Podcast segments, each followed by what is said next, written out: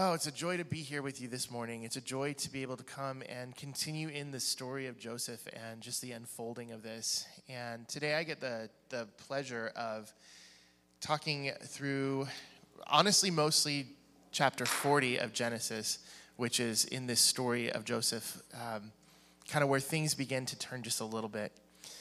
And um, as we get there, I'm just going to take a few minutes to read through chapter 40. And actually, we're going to start at Genesis 39, 20 through 23, just to recap for a second. So if you have your Bible or if you have a device with scripture on it, you can follow along. I'm just going to read this and then we're going to go through some of this. And you're going to be on the journey with me today. We'll see how it goes. So Genesis 39, 20 says this Joseph's master took him out and put him in prison. Of course, we know this is after Potiphar's wife accused him of rape and uh, put him in prison in the place where the king's prisoners were confined. But while Joseph was there in prison, the Lord was with him. He showed him kindness and granted him favor in the eyes of the prison warden. So the warden put Joseph in charge of all those held in the prison, and he was made responsible for all that was done there. The warden paid no attention to anything under Joseph's care because the Lord was with Joseph and gave him success in whatever he did. Now we're on to chapter 40. Some time later, the cupbearer and the baker of the king of Egypt offended their master, the king of Egypt. Pharaoh was angry with his two officials, the chief cupbearer and the chief baker, and put them in custody in the house of the captain of the guard in the same prison where Joseph was confined. The captain of the guard assigned them to Joseph, and he attended them. After they had been in custody for some time, each of the two men, the cupbearer and the baker of the king of Egypt, who were being held in prison, had a dream the same night, and each dream had a meaning of its own. When Joseph came to them the next morning, he saw that they were dejected.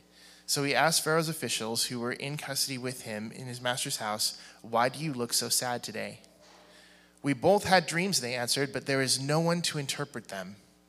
Then Joseph said to them, Do not interpretations belong to God? Tell me your dreams. So the chief cupbearer told Joseph his dream, and he said to him, In my dream, I saw a vine in front of me, and on the vine were three branches. As soon as it budded, it blossomed, and the clusters, its clusters ripened into grapes. The Pharaoh's cup was in my hand, and I took the grapes, squeezed them into Pharaoh's cup, and put the cup in his hand. This is what it means, Joseph said to him. Three branches are three days. Within three days, Pharaoh will lift up your head and restore you to your position. You will put Pharaoh's cup in his hand, just as you used to, used to do when you were his cupbearer. But when all goes well with you, remember me. Show me kindness, mention me to Pharaoh, and get me out of this prison. I was forcibly carried off from the land of the Hebrews, and even here I've done nothing to deserve being put in a dungeon. When the chief baker saw that Joseph had given a favorable interpretation, he said to Joseph, I too had a dream. Anyone ever experienced? Oh, well, good. He's going to have my dream had three days in it too. This is going to be great.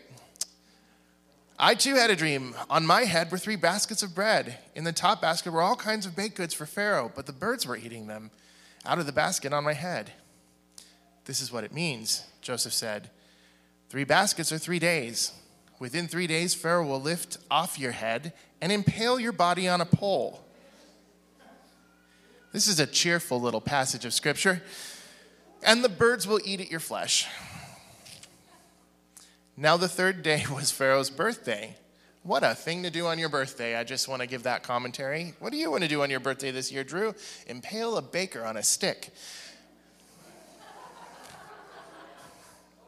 Don't do it. Uh, it was his birthday, and he gave a feast for all his officials. He lifted up the heads of the chief cupbearer and the chief baker in the presence of his officials. He restored the chief cupbearer to his position so that he once again put the cup into Pharaoh's hand, but he impaled the chief baker, just as Joseph had said to them in his interpretation. The chief cupbearer, cupbearer however, did not remember Joseph, he forgot him. We're going to pause there. I want to go back to one of the first statements of this chapter the first three words of chapter 40 says, sometime later. That is one of the biggest understatements I think, that we can make in this passage of Scripture. Um, in my research, to, just so that you understand, what I want to focus on today is not all the, the, the stuff of him interpreting dreams, or even in chapter 41, where it goes on to him remembering him two years after he forgot him and bringing him in front of Pharaoh, and basically Joseph gets lifted up in this place of high authority. I don't want to focus on any of that. I want to focus on some time later. Three little words. So, in my research to understand how much time passed in some time later, I had to go to basically some rabbinical writings from the second century. I know, just pleasure reading. And according to these, it was basically an interpretation of the timeline of Joseph's birth all the way through the time of the famine. And based on this timeline, Joseph was roughly 17 years old when he was thrown into the pit by his brothers. And he spent maybe roughly a year to maybe two years in service at Potiphar's house. He was about 30 years old when he was brought before Pharaoh.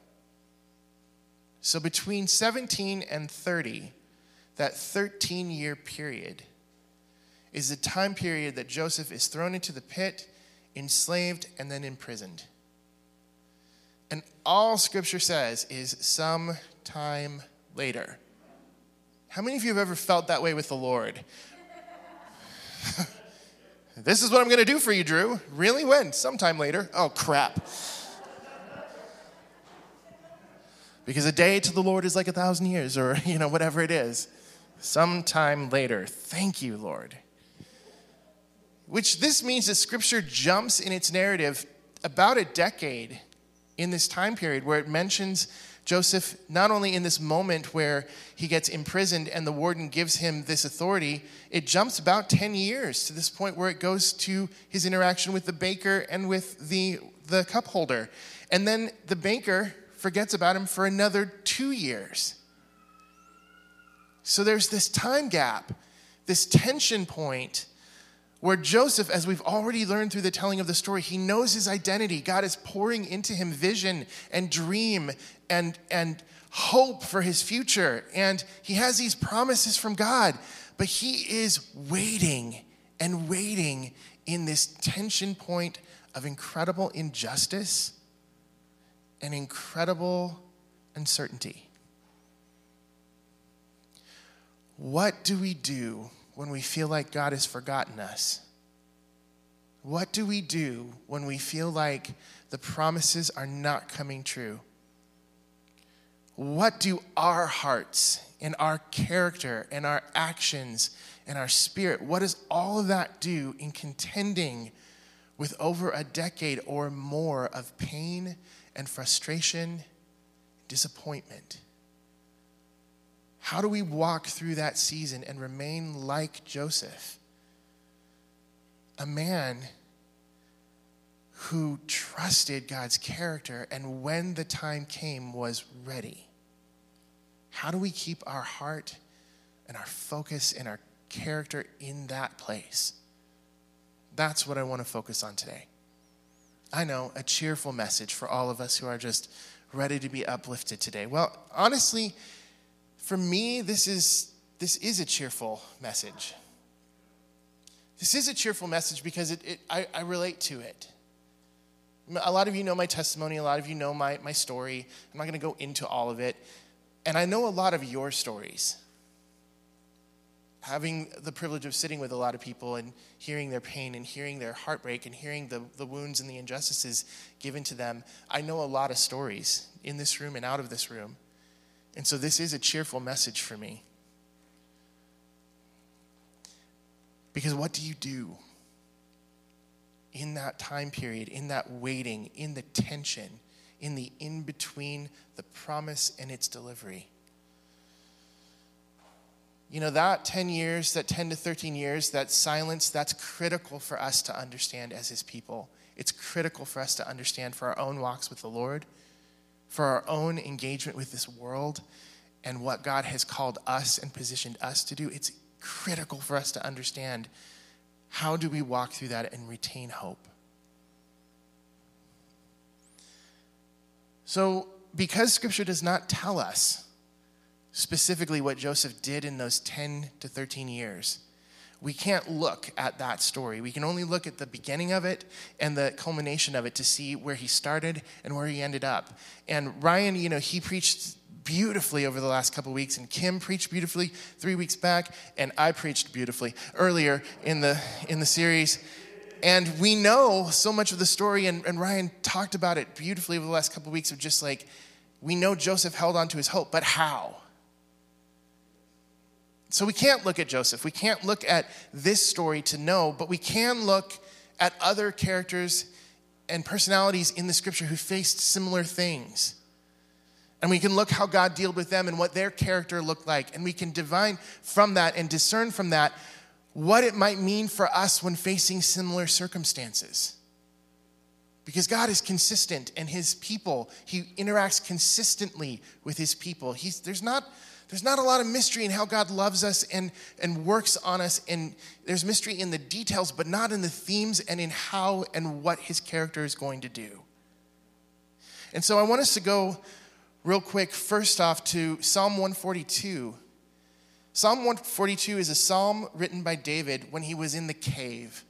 And if you don't know why David was in a cave, it wasn't for recreational purposes. You can read the story of how David ended up in the cave in 1 Samuel chapters 21 through 23. I'm not going to go into all of it. That is on you. Be a good student and figure it out. But what I can tell you is David found himself running from Saul and running from this unjust situation where God had also given David dream and anointing and calling and promise. And he was in the in between. And he was in the in between with a king who despised him for that promise. And his own brokenness, insecurity, and probably demonic possession was dealing with a lot of desire to take David out. And so David found himself in a cave hiding. Can you imagine that tension point? It must have been similar to Joseph years before David in a pit and a dungeon waiting. And I can't imagine it's too much different than some of our own stories. Maybe the geography is different, but probably not the emotion. And David in this Psalm 142, it's this cry out to the Lord. And here's what it says. Verse 1, Psalm 142 I cry aloud to the Lord. I lift up my voice to the Lord for mercy. I pour out before him my complaint. Before him I tell my trouble. When my spirit grows faint within me, it is you who watch over my way. In the path where I walk, people have hidden a snare for me. Look and see, there is no one at my right hand. No one is concerned for me. I have no refuge. No one cares for my life. I cry to you, Lord. I say, You are my refuge, my portion in the land of the living. Listen to my cry, for I am in desperate need. Rescue me from those who pursue me, for they are too strong for me. Set me free from my prison, that I might praise your name. Then the righteous will gather about me because of your goodness to me. You know, David was bluntly honest with God about his situation and his circumstance. And it's because of that that I think that the first thing that I want us to take away from that to know what do we do in the tension? What do we do between the promise and the delivery of the promise? What do we do when an injustice has happened and justice has not come? What do we do? Well, the first thing I think we have to do is be honest with God. Be honest with God about your circumstance, about your feelings, about your disappointment, about your hopes, about every single thing that comes up in your heart and mind. Be honest with God. Now, maybe some of us grew up in religious environments or, or spiritual environments where, in honesty, facing a circumstance, maybe we were ridiculed or, or rebuked for honesty as if honestly talking about what we're going through demonstrates a lack of faith. Or honestly talking about an injustice means that we're not godly or forgiving enough. I want to say strong words here, but I'm on film.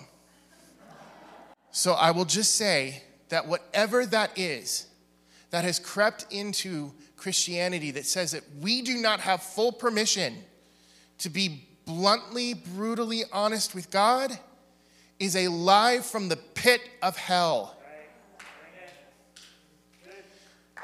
There should be more clapping.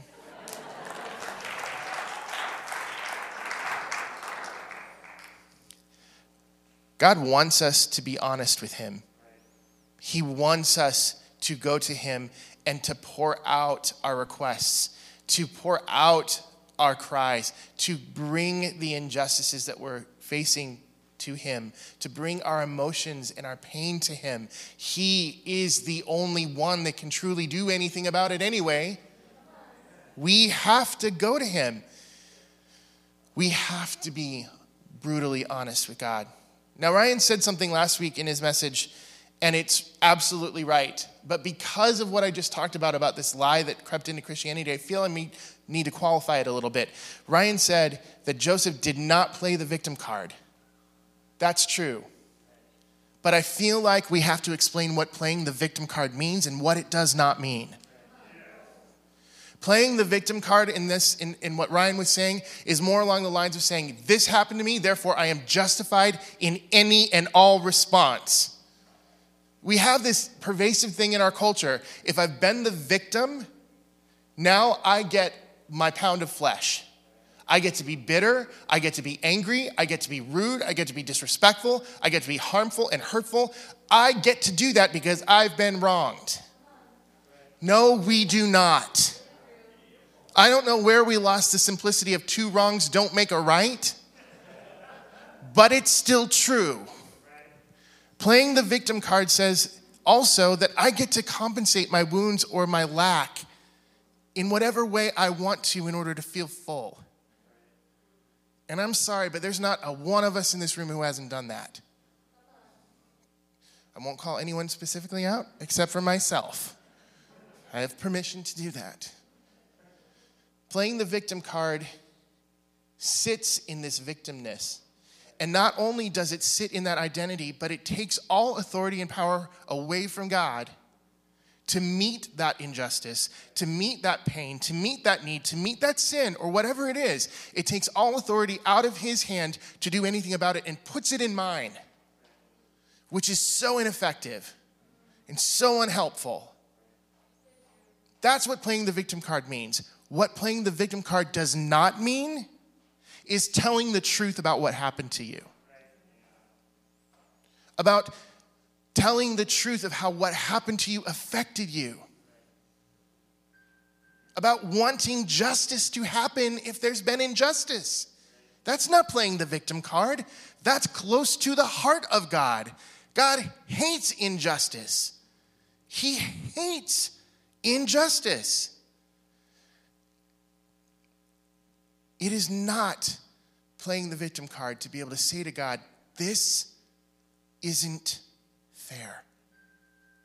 This sucks. This is painful and horrible, and I hate it. It is not playing the victim card. If you've been the victim of abuse, to say, I want the truth to come out and justice to happen.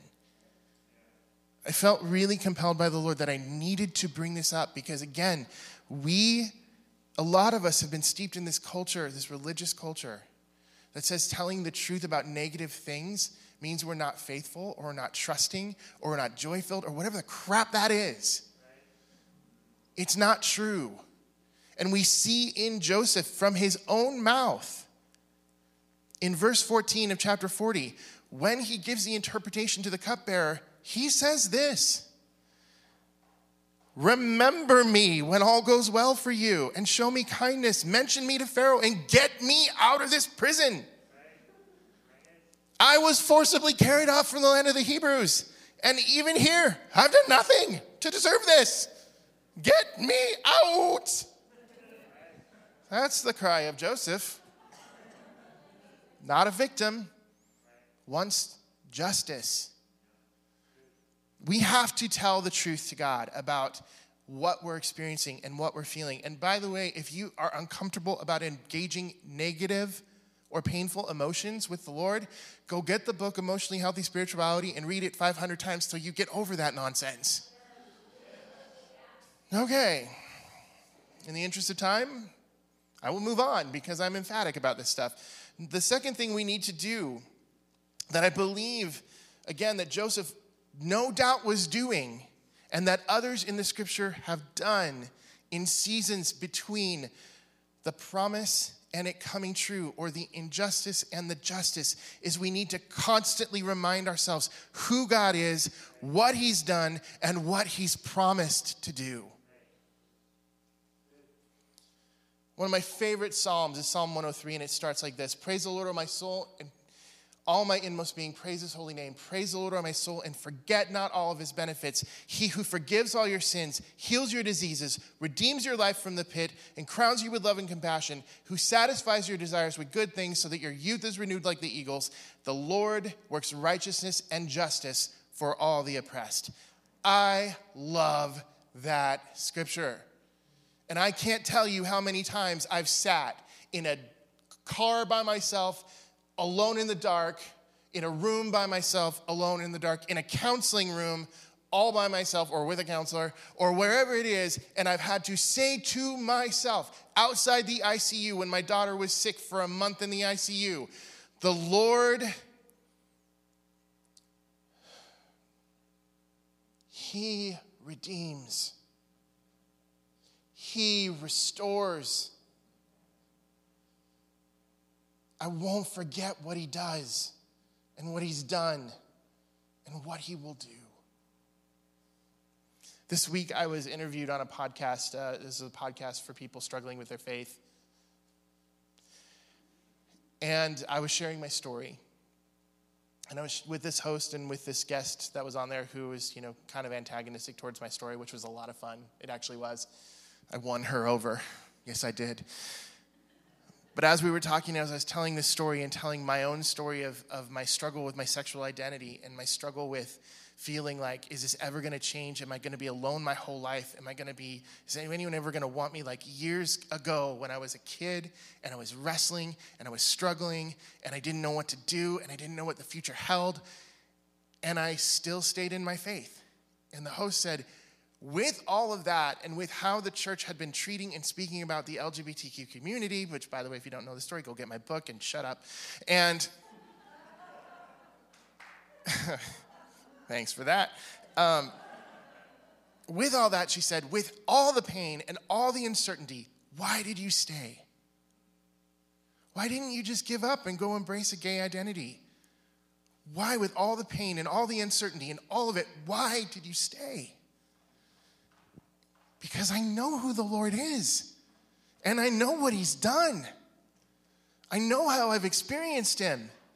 And I know He's consistent in His character. And even though I didn't know how this would resolve, I knew Him. And so I chose to stay. And I have to believe that in that 13 year period, Joseph had those moments he had to have had those moments where he thought, okay, God, it's been another year. It's been another year. Been another five years, Lord. He could have chosen at any time to curse God and die. He could have chosen at any time just to be unfaithful. He didn't. Why? Because he knew who God was. And he had to have known who God was. You have to imagine, we don't get a lot of details of his childhood. We don't get a lot of details, but we know he was raised by Jacob slash Israel, and we know the interactions God had with him, and we know the interactions God had with Isaac, and we know the interactions God had with Abraham, and we know that those stories must have been pouring in because they did not have TV and they did not have uh, you know, iPhones. They did not have TikTok. They had each other and their stories. You know, he had been saturated his whole life with the stories of what God had done. And when he's sitting in a pit, and he's sitting there going, When, God, will you fulfill this promise? He had to think, Well, my great grandfather, he was 99 freaking years old when he finally had a kid. I guess God can do anything. Shoot.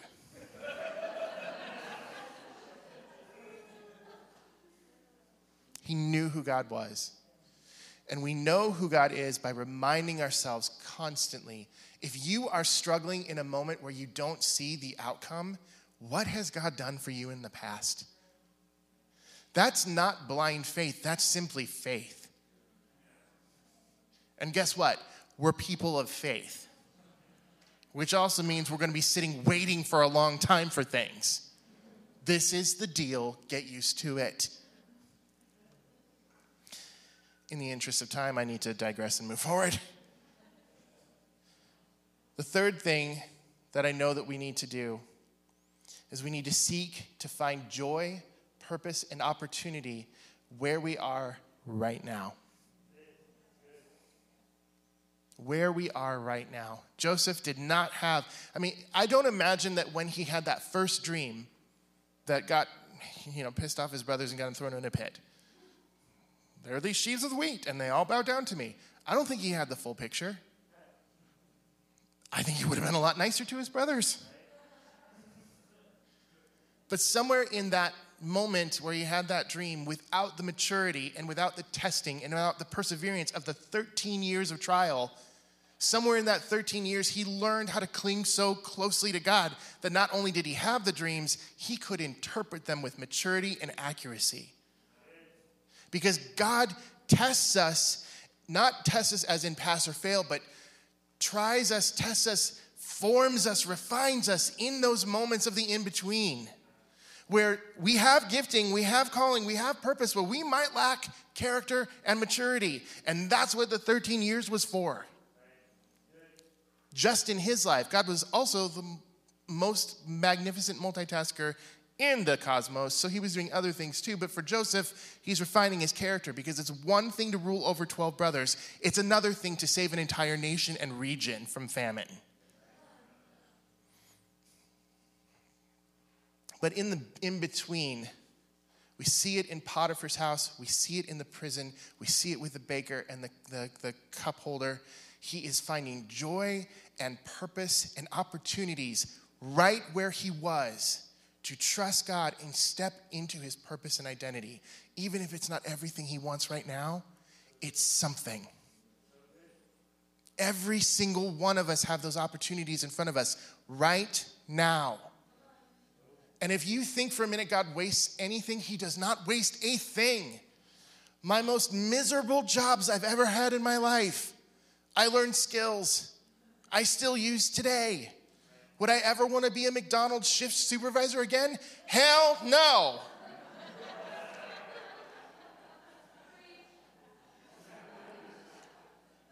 Did I learn some things I still use today?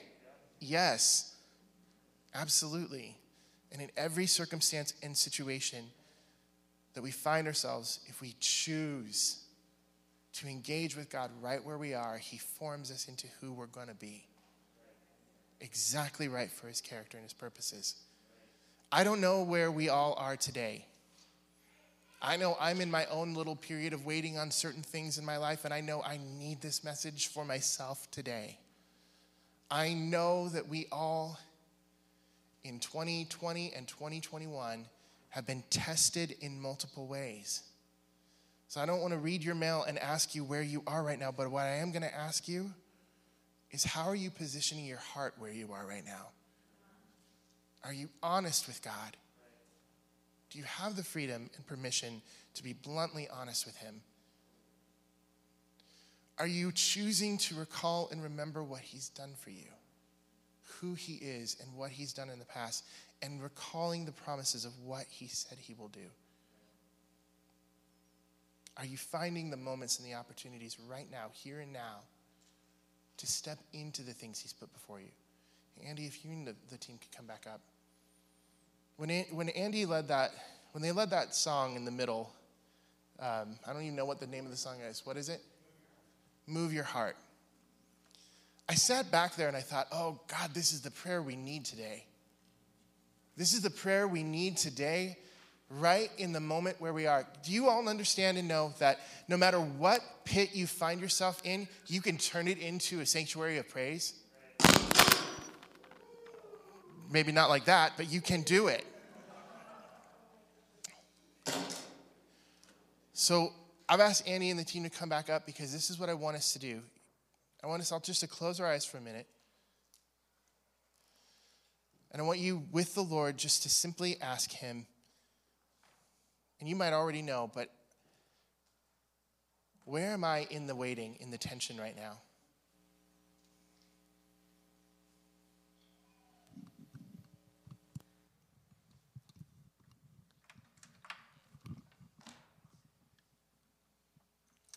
Lord, what do I need to do? What I need to be reminded of right now about who you are and what you said you'll do.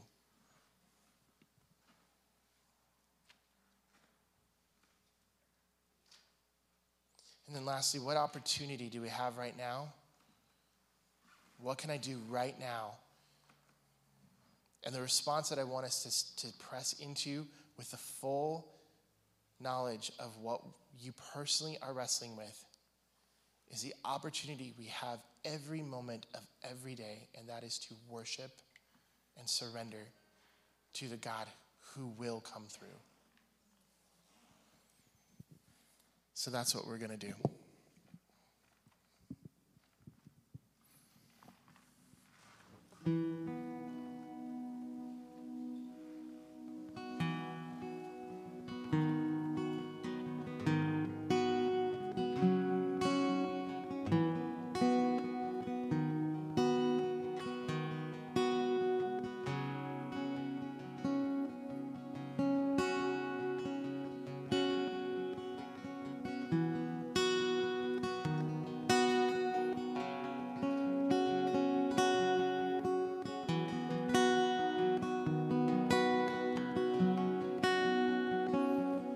I just want to move your heart.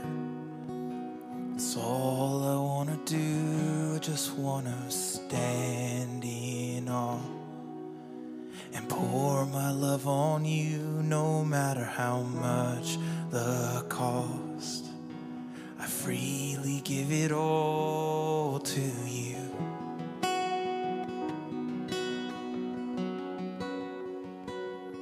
I just want to move heart. It's all I want to do right here in your presence, God. It's where I will stay, oh, just to dwell in your house. Waste my hours and my days on you. Oh, on you. Just drum me and stand. And is it a fragrance? Pour my oil out. Is it a life laid down? Then right here I make my vow.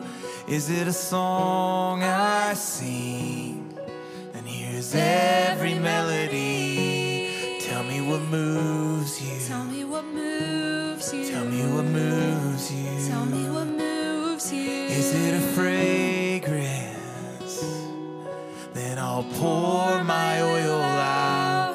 Is it a life laid down? And right here I make my vow. Is it a song I sing? that hears every melody. Tell me what moves you. Tell me what moves you. right where I'm at. And I just wanna move your heart. All I wanna do. I just wanna stand in awe and pour my love on you, no matter how much the cost. I freely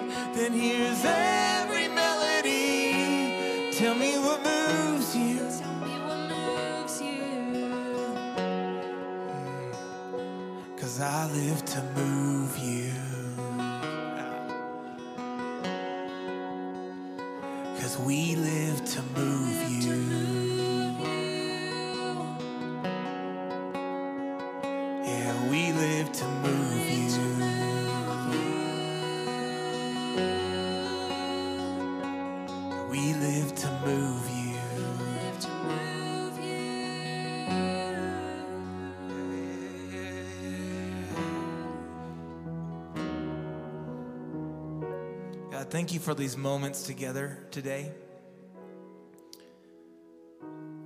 Thank you for a God that works inside circumstances, but outside of them, and moves us through our lives.